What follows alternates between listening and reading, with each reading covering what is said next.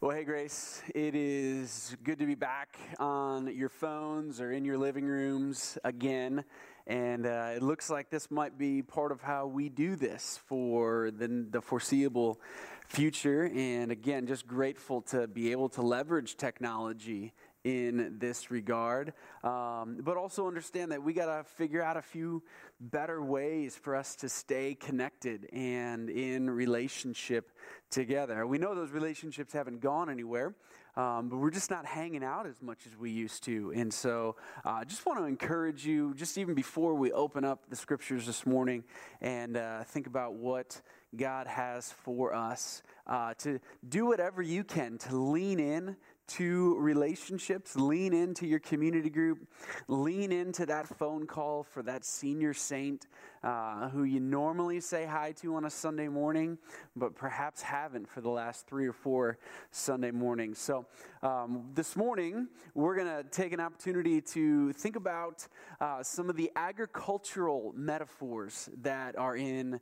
the scriptures. And one of the, one of the really neat things that the Bible does, and in particular, the teaching ministry of Jesus is that he takes these profound theological, spiritual truths and he gives them to his people and then by extension to us in, in bite-sized ways for us to get our minds wrapped around them he gives us little pictures metaphors of what it is that he means. And over the next several weeks we're going to begin unpacking some of those agricultural metaphors or ideas that jesus gives us. And we're going to be doing so by looking at the different roots that the scriptures talk about. And uh, we're all familiar with roots, we're all familiar with agriculture to a certain degree. I mean, we've all seen things planted, we've all seen things grow. You might be the farmer who's harvesting in several months from now thousands of acres. And that's because right now you're getting the land ready. Or perhaps you've already put the seed in the ground. You, you could be the home gardener aficionado. I know some of you are those people, and you will grow everything you need this season to feed your family for the next year. And you're going to spend a few furious days canning all of that, and it's going to be tremendous. And you are doing it because you love it, and you love how it, it just it tastes, and it's so different. And some of you are the home garden hobbyists.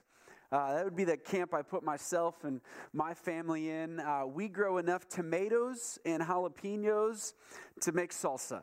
And uh, we like to have enough tomatoes on the vine that the kids can just run out and grab some while they're out in the yard playing. And we like to have enough of those things around and available so that we can make some homemade salsa come the fall. Uh, some of you might not have a green thumb whatsoever, but you might have a potted plant. Maybe you don't even live in a place where you've got the space to do any type of gardening, but maybe you have something growing that isn't the mold that you really need to take care of. Uh, regardless of where you find yourself, I think we've all had experience seeing things planted, seeing things that grow. And we know that those things that grow need roots that go deep into good soil. And we want to unpack some of the roots over the next several weeks together that we should plant. The Bible gives us roots that we should sink deep into the soil of our hearts. The Bible also gives us some roots that we should pluck out of the soils of our hearts. And I don't know about you, but in my world right now, I'm trying to get the weeds pulled out of the flower beds and the little raised garden bed where we plan to grow those tomatoes and jalapenos. And those roots are tough. And sometimes the roots that we need to pluck in our own lives are tough. And we're going to take a look at what those roots are as well. And so, throughout this series, here's just kind of how we're going to do that. Over the next several weeks, uh, beginning today and probably moving two or three weeks from now, we're just going to try to get a big picture of some of the big ideas. Today, we're going to talk about the root of an eternal perspective. And we're going to not even begin to scratch the surface on what that looks like, but we're going to step back into that next week and think about how that perspective of eternity is grounded and founded on Christ and Christ alone and some of the things that we're going to unpack and how that focuses us and gives our lives purpose are because of the resurrection that we'll celebrate next week, being Easter Sunday. We'll be thinking about roots to plant, roots to pluck. And the Bible gives us some really good ways to think about what it means to be a disciple. What does it mean to follow Jesus? What does it mean to love others well? How can we do that well in ways that make disciples who make disciples? Our mission at Waynesboro Grace is no, is no different than any other mission for any other church. It's to glorify God by making disciple making disciples. How we do that best, God's Word gives us direction for. And so we want to begin unpacking those things over the next several weeks together. Now, to give you a way to remember that and to think about it, and perhaps just even give you a little joy in the midst of the craziness that is our world right now, where, quite frankly, we're not real sure one day to the next what's going to be said at the next news conference. And so, to give you a little joy, to help you think about these things, um, Eric Peak. Eric Woolheater Peak, I should say, has been growing for the last several weeks, maybe upwards of a month, seeds in his apartment. And last I knew, he had a thousand different flower seeds in his apartment that he grew. And these are some of what has grown.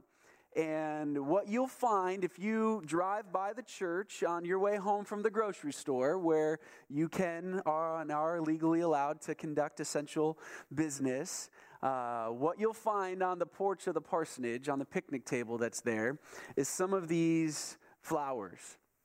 And what I would love to have you do, if you're able, is to stop by and to grab one. It's just a simple way for us to have a visual in our own lives, perhaps in our own homes, maybe in our flower beds outside of our homes, of this idea of roots because you're going to have to dig up the soil. You might have to clear out some weeds. You're going to have to make sure that the roots on these flowers are put in the right place, and you're going to have to take care of them and water them. And it's all a part of that metaphor that the New Testament gives us about what it means to follow Jesus. And so you're going to find those on the porch of the parsonage, and if you see Eric around, or you can send him a text or shoot him an email, whatever it might be, thank him. He has been doing a lot of digging and planting around the parsonage as well. And if you've not been by, you need to drive by at the very least when you're out doing that essential business. And you need to just take a look at the hundreds of tulips that are popping up right now. In about a week or so, which timing wise kind of fits perfectly for when we thought we were going to be together for Easter Sunday, celebrating the resurrection, they're going to be beautiful and there are hundreds of them around. And he's got a couple red bud, red bud trees growing, and it's just been tremendous. And so there's a take home for you to begin thinking through some of this as well.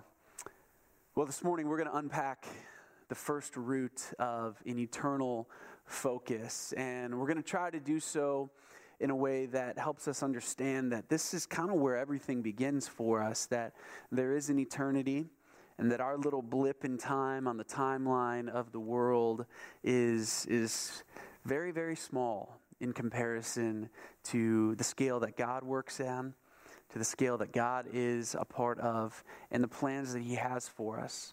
And then we're going to try to unpack what that looks like as we live today, as we live tomorrow. And we're going to think through two specific ways that the root of an eternal focus gives us some direction and helps us live as disciples here and now. So before we go any further, let's pray together, and then we'll open God's word with one another. Father in heaven, we thank you that you have given us your word. We thank you for how it, how it works in our lives, how it reveals areas that need to change, God, how it is going to give us roots that we need to pluck, but how it teaches and instructs. You're going to give us roots that we need to plant. And God, thanks for even the picture of agriculture that you use throughout the New Testament to describe what it looks like to follow you. God, those are pictures that we see all over the place. We see them in our front yards. We see them in our yards as grass grows. We see them in the fields around our town as the farmers begin to get their crops in the field. God, we want to follow you well. We want to live lives that are for your glory and cause the world around us to stop and wonder what's different. We want our language to be seasoned with salt. We want our actions and our attitudes to be gracious. God, we want to be heralds of hope. And we ask that you'd help us to follow you well. God, I think we're all going to struggle with this first root. I know I do. The root of an eternal perspective is, is, is tough because we live here and now, and we live bound by time. And yet, you live outside of time. In fact, you created time. And so, God, I pray that you'd work in and amongst our weaknesses Give us ears to hear, give us eyes to see. Help us think the way we should. And God, help us to live with this eternal perspective that we should. And we pray this in Jesus' good name. Amen. Well, if you've got your Bibles, we're going to be beginning in Matthew chapter 6, and we're going to look at a couple different ways that this root of eternity gets applied deeply into our lives, not just on the, the, the scale of salvation, but also today and tomorrow and the day after that. And one of the things that we tried to get our minds wrapped around last week, and the last name, last two names of God that we looked at was that Jesus is Emmanuel. He's God with us. He is the Lord Shammah. The Lord is there. And we tried to summarize those big theological truths by unpacking this idea that Jesus drew near to us to bring us near to God. Jesus drew near to us to bring us near to God. And when we think about things on an eternal scale, we are reminded and instructed by the way the scriptures begin. Genesis 1 1, in the beginning, God created the heavens and earth. Well, there, if God's the creator and speaks everything into existence, he existed before. Apologist is going to refer to this and to God in this regard as the uncaused cause. And he's so different from everything else that we know and have experienced in our world. And if you would fast forward all the way to the end of the book, Revelation 22 and 21, picture for us and give us some of the details. I don't think they're all there. Give us some of the details, and they're tremendous of what an eternity with God will look like. And the reason why we're able to spend that eternity with Him is because of what Jesus has done for us. And Jesus drew near to us to bring us near to God because in and of ourselves our sin separates us from God and this eternal God this holy just righteous God cannot be in the presence of sin nor sinful people, but he's not just holy and righteous and just, he's also gracious and merciful. And his love abounds with steadfastness. And he loved the world so much that he sent his one and only Son, that whosoever would believe in him would not perish, but have everlasting or eternal life.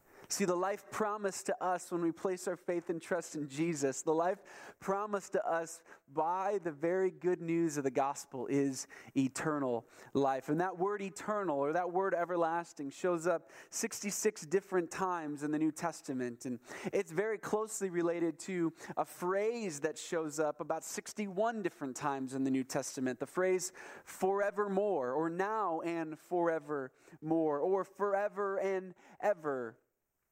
And together, they give us this pretty clear picture that there's, an, there's a God who exists in eternity. He exists in a way that you and I can't even begin to wrap our minds around. And the promise of the gospel is that we can be there with him.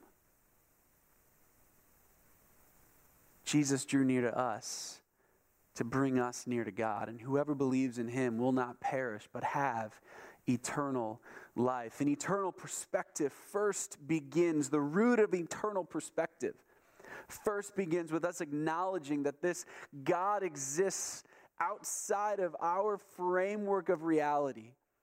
And He is the creator, He is the uncaused cause, and we have trespassed against Him. We have sinned against Him, and the wages of that sin is death, but the free gift of God is eternal life through Jesus Christ our Lord. And you and I tend to make a big deal about the one and only life that we've been given, and, and I don't want to make light of it.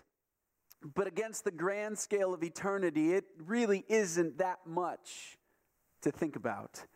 Picture it this way, and this illustration's been used before, and so I'm just shamelessly stealing it from whoever first came up with it. But if this rope represents eternity, here you have this piece of tape representing world's history. So, not even you and I, uh, the history of the world. I mean, if we wanted to try to get cute and clever and creative, we perhaps could draw our little blip on the radar here with this blue Sharpie. And I don't even know if the camera's going to be able to pick it up. And perhaps if it doesn't, that further illustrates the point of how insignificant you and I are on the grand scale of time. But here you have God existing from eternity and into eternity. And then there's just our little chunk and what we do here matters. Don't get me wrong. But it only matters to a degree. And God has existed for eternity, and He will exist for all eternity. And whoever believes in His Son Jesus Christ for salvation will not spend their eternity separated from God, but will spend their eternity with Him, experiencing the fullness of life that He originally created humanity to experience. An eternal perspective begins with this idea that God exists, and He exists in eternity. And the New Testament gives us these words, and just about every New Testament author uses the phrase eternal or everlasting or forevermore in some way. It's only a handful of those who don't. Uh, you might say that one of the major concepts of the scriptures that gets tremendous clarity in the New Testament specifically is this idea of eternity, is this idea of a life beyond the grave.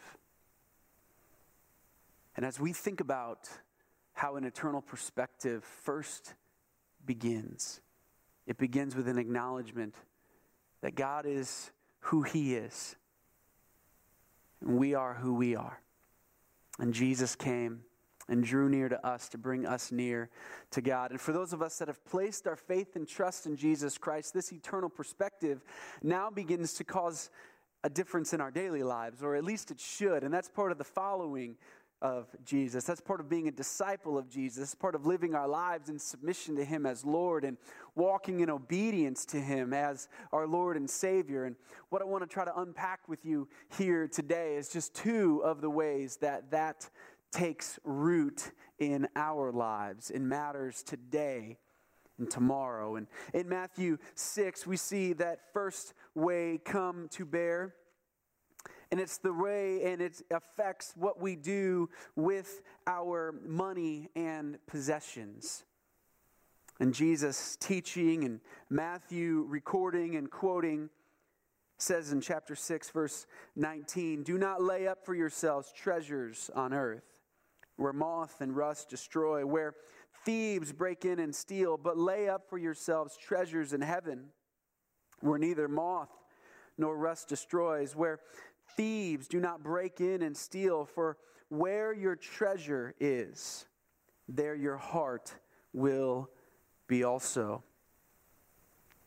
And Jesus uses the language to don't store up or lay up for yourselves treasures on earth, but rather do so and lay up treasures in heaven. If we were to summarize what Jesus is saying and try to boil it down into a question that you and I should grapple with often, it would be this Are we stewarding and spending our money in light of eternity?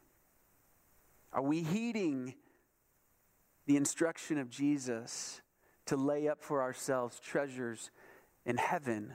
That idea of heaven has the idea of eternity in it, for we will spend our eternity in heaven with God. And are we stewarding and spending the resources that He gives us now with a focus on eternal life? One of my favorite professors at Grace College. He's still there. He teaches in the business department, and he was, he was my favorite prof within the business department. He wrote a book called The Principle of Maximums. And the idea is that you, in your life, you, you, set, you set some maximum thresholds. Like, I'm, I'm going to live in this much house, and I'm going to drive this much car, and I'm going to do this much. Instead of minimums, think of maximums. And that, when you get increase, when perhaps you get that raise or that bonus comes, that you've already predetermined that you're not going to spend it on yourself because you've determined what the level of maximum is. And you free yourself in advance to be generous in ways that you might not have anticipated beforehand. And one of the things that he says in that book that I just think is so tremendous is that living your financial life by setting maximums is about having a vision for how much is enough and living that vision out. It's part of what Jesus said in Matthew 6. Lay up for yourselves treasures in heaven. Have a vision for what it is that you're going to do with your resources.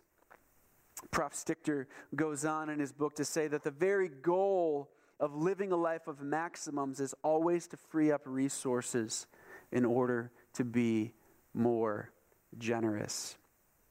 That word lay up that shows up two different times in Matthew 6 there, it's the idea and it means to keep some material thing safe. And here Jesus is telling us specifically to not lay up treasures on earth because they're not safe there. Moth and rust will destroy them, thieves will break in and steal them. They may wear out, they may break down. And the contrast then is to lay up for ourselves treasures in heaven where they are safe. Moth and rust will not destroy, thieves will not break in, they're not going to wear out or wear down. I think Jesus is saying, put your focus on eternity. What is here and now, the earthly things can be stolen, they can be broken down, they can wear out, but what is eternal is lasting. And he finishes that in verse 21 For where your treasure is, there your heart will be also, by indicating that how we spend our money, how we steward and spend our resources, is an indicator of what our heart loves most. And are we spending and stewarding those resources in ways that have an eternal focus? Now, there are clear guidelines in Scripture, such as these, about what it is that we're to do in principle with our resources. But I'll be quite honest with you to figure out exactly what to do and how much to do and where, and picking and choosing your spots is is a bit of a challenge at times. There's a lot of ways that we could use those resources. There's a lot of places those things could go. There's a lot of people we could give those to. And I personally just find myself conflicted at times conflicted about whether or not I'm, I'm, I'm keeping too much for myself, whether or not I'm giving enough away, whether I'm giving it to the right people or putting it in the right places. And here I think is just an example of how actually being a believer of Jesus causes more conflict in our lives and questions that we got to wrestle through than we would have if we didn't love Jesus we didn't follow Jesus. And here's what I mean by that. If,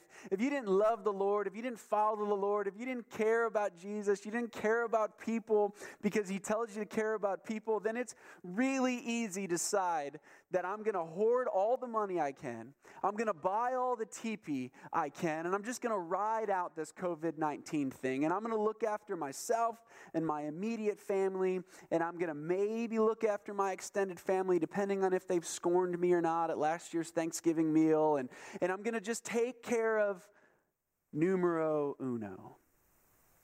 It's really easy to do that, actually. It doesn't take a lot of thought. It's the natural inclination of our hearts because we're naturally selfish. But what actually is far more difficult, what actually, at least in my own soul, is a whole lot more conflicting, is working out this command to love others as I love myself. To be generous because Jesus has been generous. See, it's one thing, and it quite frankly is the easy thing to hoard, to self protect, and it's entirely different to determine that right now, in the midst of whatever the economy is going to do, I'm going to still be generous. It's a whole nother thing to determine that right now, I'm actually going to be more generous than I was because there are people who have needs that just three weeks ago they didn't have.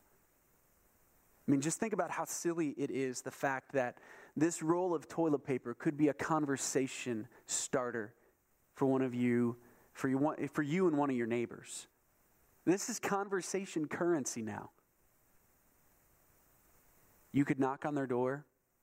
You could say, Hey, I've heard there's been a run do you need some? You might have an opportunity to have a conversation that you might not have ever had before because it's something so silly. Spent a lot of time throwing this stuff in trees when I was in high school. Now, it could be used for gospel purposes. It could be used to be a herald of hope. It's just the world we're in right now and being generous and looking out for the needs of others and not only your own needs comes from having an eternal perspective. What we do with our finances, how we steward and spend our money, begins with an eternal perspective to not lay up treasures on earth, but rather treasures in heaven. I just want to tell you, Grace, that uh, a couple days ago, your deacon team met to ask and try to figure out how we could help hourly wage workers in our church who just haven't been working. And there's some plans put into motion. There's some plans that are beginning to unfold because we have some resources through your generosity over the last several years. You've given generously to that deacon fund that's allowed that team in the past to be generous when needs have arisen, but has given them some good resources right now to be generous because needs arose that none of us anticipated. And those dollars are going to be put to good use. I'd like to think those are some of the treasures in heaven that we're storing up because we're investing in loving people trying to meet practical needs. I know that there's families in our church that have reached out to other families in their neighborhoods, families not even a part of our church, to just say, hey, hey, we, we've got a stable job right now, and we just want to be a blessing. How can we step in and have a way to help you? This begins with an eternal perspective. One of the things that I appreciate so much about Dave Ramsey's company and his ministry, you could say, and Financial Peace University is that their whole tagline of their company is live like no one else so that you can live and give like no one else. And we've had the opportunity to take people through Financial Peace University here at the church, and they're given a two week course right, or trial right now, free on their website. That if you've got questions, you can dial in and get all the content without paying any money. This eternal perspective affects how we use our money. And right now, we have more opportunities to be generous than we've ever had before. I'm not telling you how much and what the amounts are, but I want to I want to get after your heart. I want to get after your heart because I feel like the God, God's gotten after my heart. And this eternal perspective affects what it is we do with our funds. Secondly, the eternal perspective that we have in the scriptures affects how we think about pleasure and happiness. And there, if you've still got your Bibles, turn to Philippians chapter 3, Paul's writing to this church in Philippi in verses 17 and following. He gives them some instructions and gives them some contrasting pictures and statements between those who live as enemies of the cross and who have set their mind on earthly things and those who live to, to glorify Jesus and set their mind on their heavenly citizenship. And go to verse 17 with me and let's look at what Paul has to say there. He writes, Brothers, join in imitating me. Keep your eyes on those who walk according to the example you have on, uh, in us. I don't, I don't know if you find yourself wondering, what am I supposed to do in this moment? What am I supposed to do here now? How am I supposed to love? And I'm not just talking COVID 19 moments, I'm just talking general life moments. How am I supposed to love my kids well? How am I supposed to love my neighbors well? How am I supposed to live out this thing as, as being a godly husband well? Well, Paul says find people that have done it well, follow their lead. And one of the benefits of being a part of a body of believers is the fact that there are people from all ages in the body of Christ. And one of the tremendous blessings of intergenerational ministries is the fact that you can learn from those who are 50, 60, 70 years older than you. You can learn from their mistakes. You can learn from what they did well. And Paul says that. Begin and imitate me and those who walk according to the example you have in us. And here he begins the contrast. For many, who I have often told you and now will tell you even with tears, walk as enemies of the cross. Their end is destruction. Their God is their belly. They glory in their shame with their minds set on earthly things. But our citizenship is in heaven and from it we await a Savior, the Lord Jesus Christ, who will transform our lowly body to be like his glorious body by the power that enables him even to subject all things to himself. Moments like the moments we're walking through right now provide tremendous clarity for us. Because in some ways, all of the normal things of life have been stripped away. And if we're just honest, the things that have been stripped away from me don't actually pale in comparison to the things that have been stripped away from others. But there's clarity that arises in moments like these. And here Paul lays out in this passage two different mindsets that lead to two different destinations two roads, perhaps you might refer to it as. And the first is the mindset that leads to destruction versus the mindset that leads to glorious transformation. In verse 19, Paul talks about the end or the destination of those who walk as enemies to the cross of Christ. And he says their end is destruction. The destination is ruin. The word destruction there just means ruin. And the, the end, the goal, the, the finish line of the road they're is one of destruction. However, for those who do not walk as enemies to the cross of Christ, for those who have placed their faith and trust in Christ, who have a heavenly, eternal perspective and are pursuing being a disciple of Christ, we're awaiting a glorious transformation. We await from heaven a Savior who will transform our lowly bodies to be like his glorious body. The second thing Paul says regarding the, the, the, the, the characteristics that he wants to highlight is that the, the enemies of the cross of Christ, their God is their self. But those who love the Lord Jesus Christ, their God is Jesus. Again, in verse 19, their end is destruction, their God is their belly. That idea there is that they pursue and desire gratification of their bodies. They're concerned about what tastes good, what feels good, what makes me happy, what I'm good at. And one of the things that happens when you and I can't go anywhere is that our appetites become stronger. And you might actually see some of your appetites and longings differently than you've never than you've ever seen them before.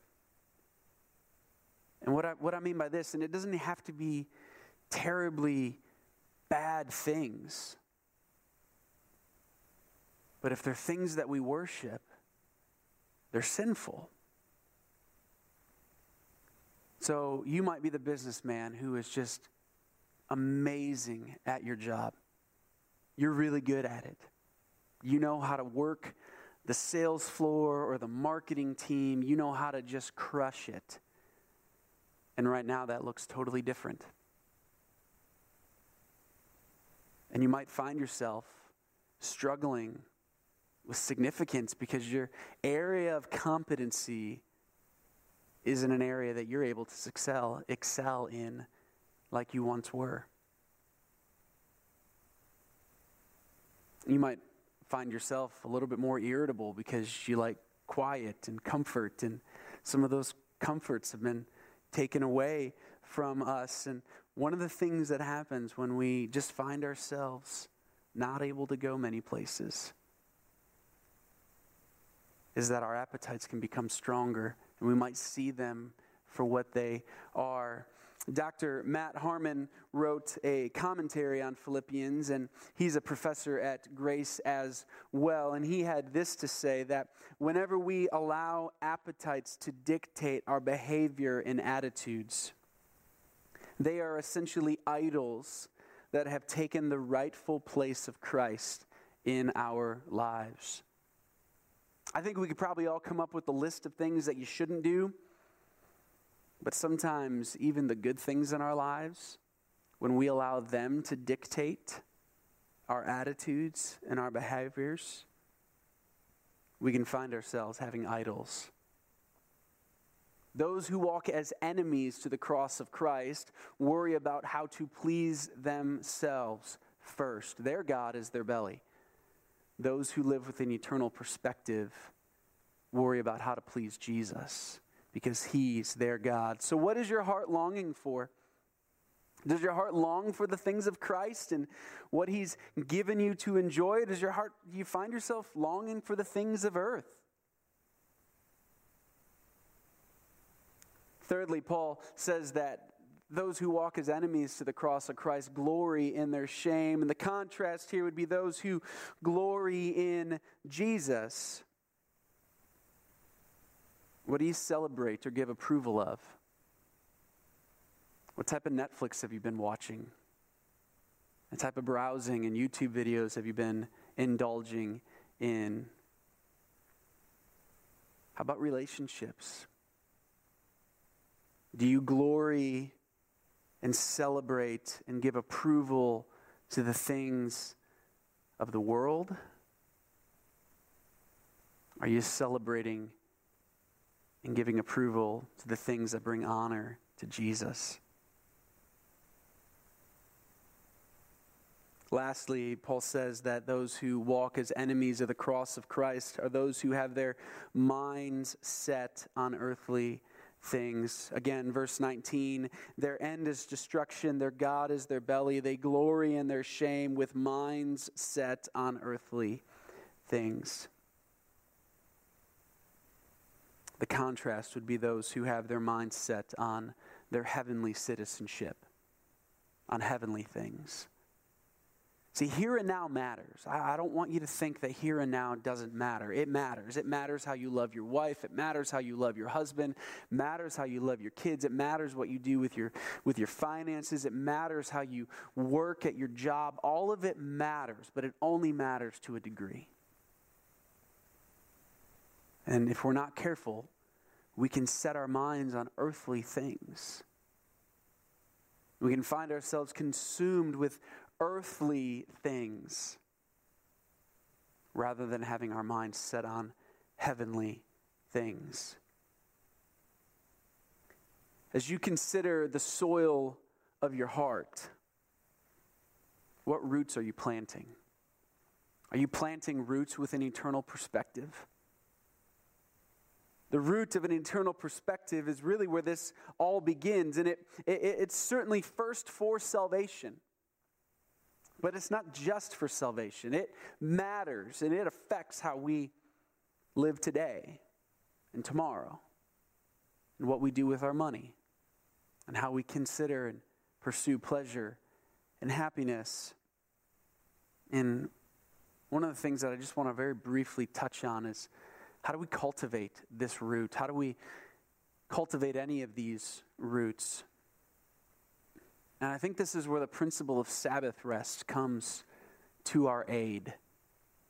The principle of Sabbath rest is originally given by the Lord in the Old Testament as first exemplified by Him in the creation week and then commanded by Him. And then we see that given as a principle come Hebrews, the book of Hebrews. That principle was all about a weekly reminder that God was in control. It was a weekly reminder to have an eternal perspective. And we're at a place in time right now with the, the, the vast and drastic changes to life that have happened that if we're not careful, that principle of rest or patterns of rest those opportunities to have roots that drive down deep and roots that we pluck, we can find ourselves without those moments. And so it's not terribly difficult, it's not even terribly impressive. But one of the ways to do this is to find 10, 15 minutes every day and spend time with the Lord. And moms with kids at home, I know your house, if you weren't already a homeschooler, looks way different than it did a month ago. My house looks and sounds way different than it did a month ago.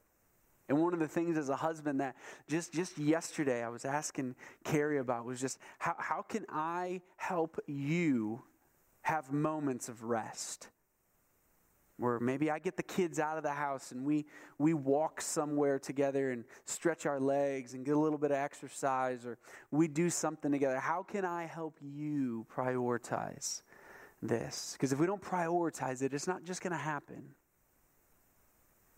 Maybe you're the early morning person and it's real easy for you to just get up early and you take that time, you spend that time in the morning. Maybe you're the late night person.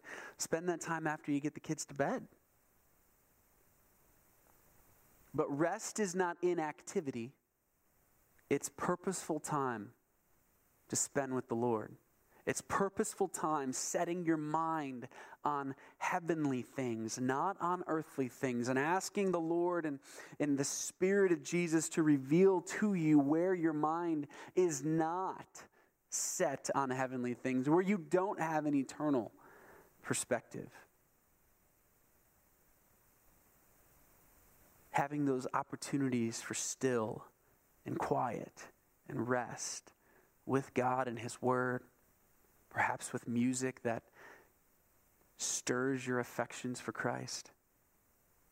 It's how we cultivate these roots, it's how we get them more deeply planted into the soils of our hearts. It's how we find in the scriptures and by the Spirit the roots that need to be plucked. The roots of an eternal perspective affects every aspect of our lives. It affects how we handle our money and our resources, and it affects how we think about pleasure and happiness. And it is the perspective, the focus that we have been called as believers to have. Let's pray. God, I pray that you would reveal to us areas in our lives where this perspective is not true of us. God, I pray that you would help us to see where we don't have an eternal perspective and maybe we're not storing up treasures in heaven. God, help us to see perhaps where our, our minds are set on earthly things and our, our God is not you, but it's ourselves, our, our bellies, our own appetites. God, I pray that you would be gracious to us and reveal those things to us. God, thank you for Jesus who came near to bring us near to you. And that through faith in him and him alone, we can have hope for an eternity spent with you. And we pray this in his good name. Amen.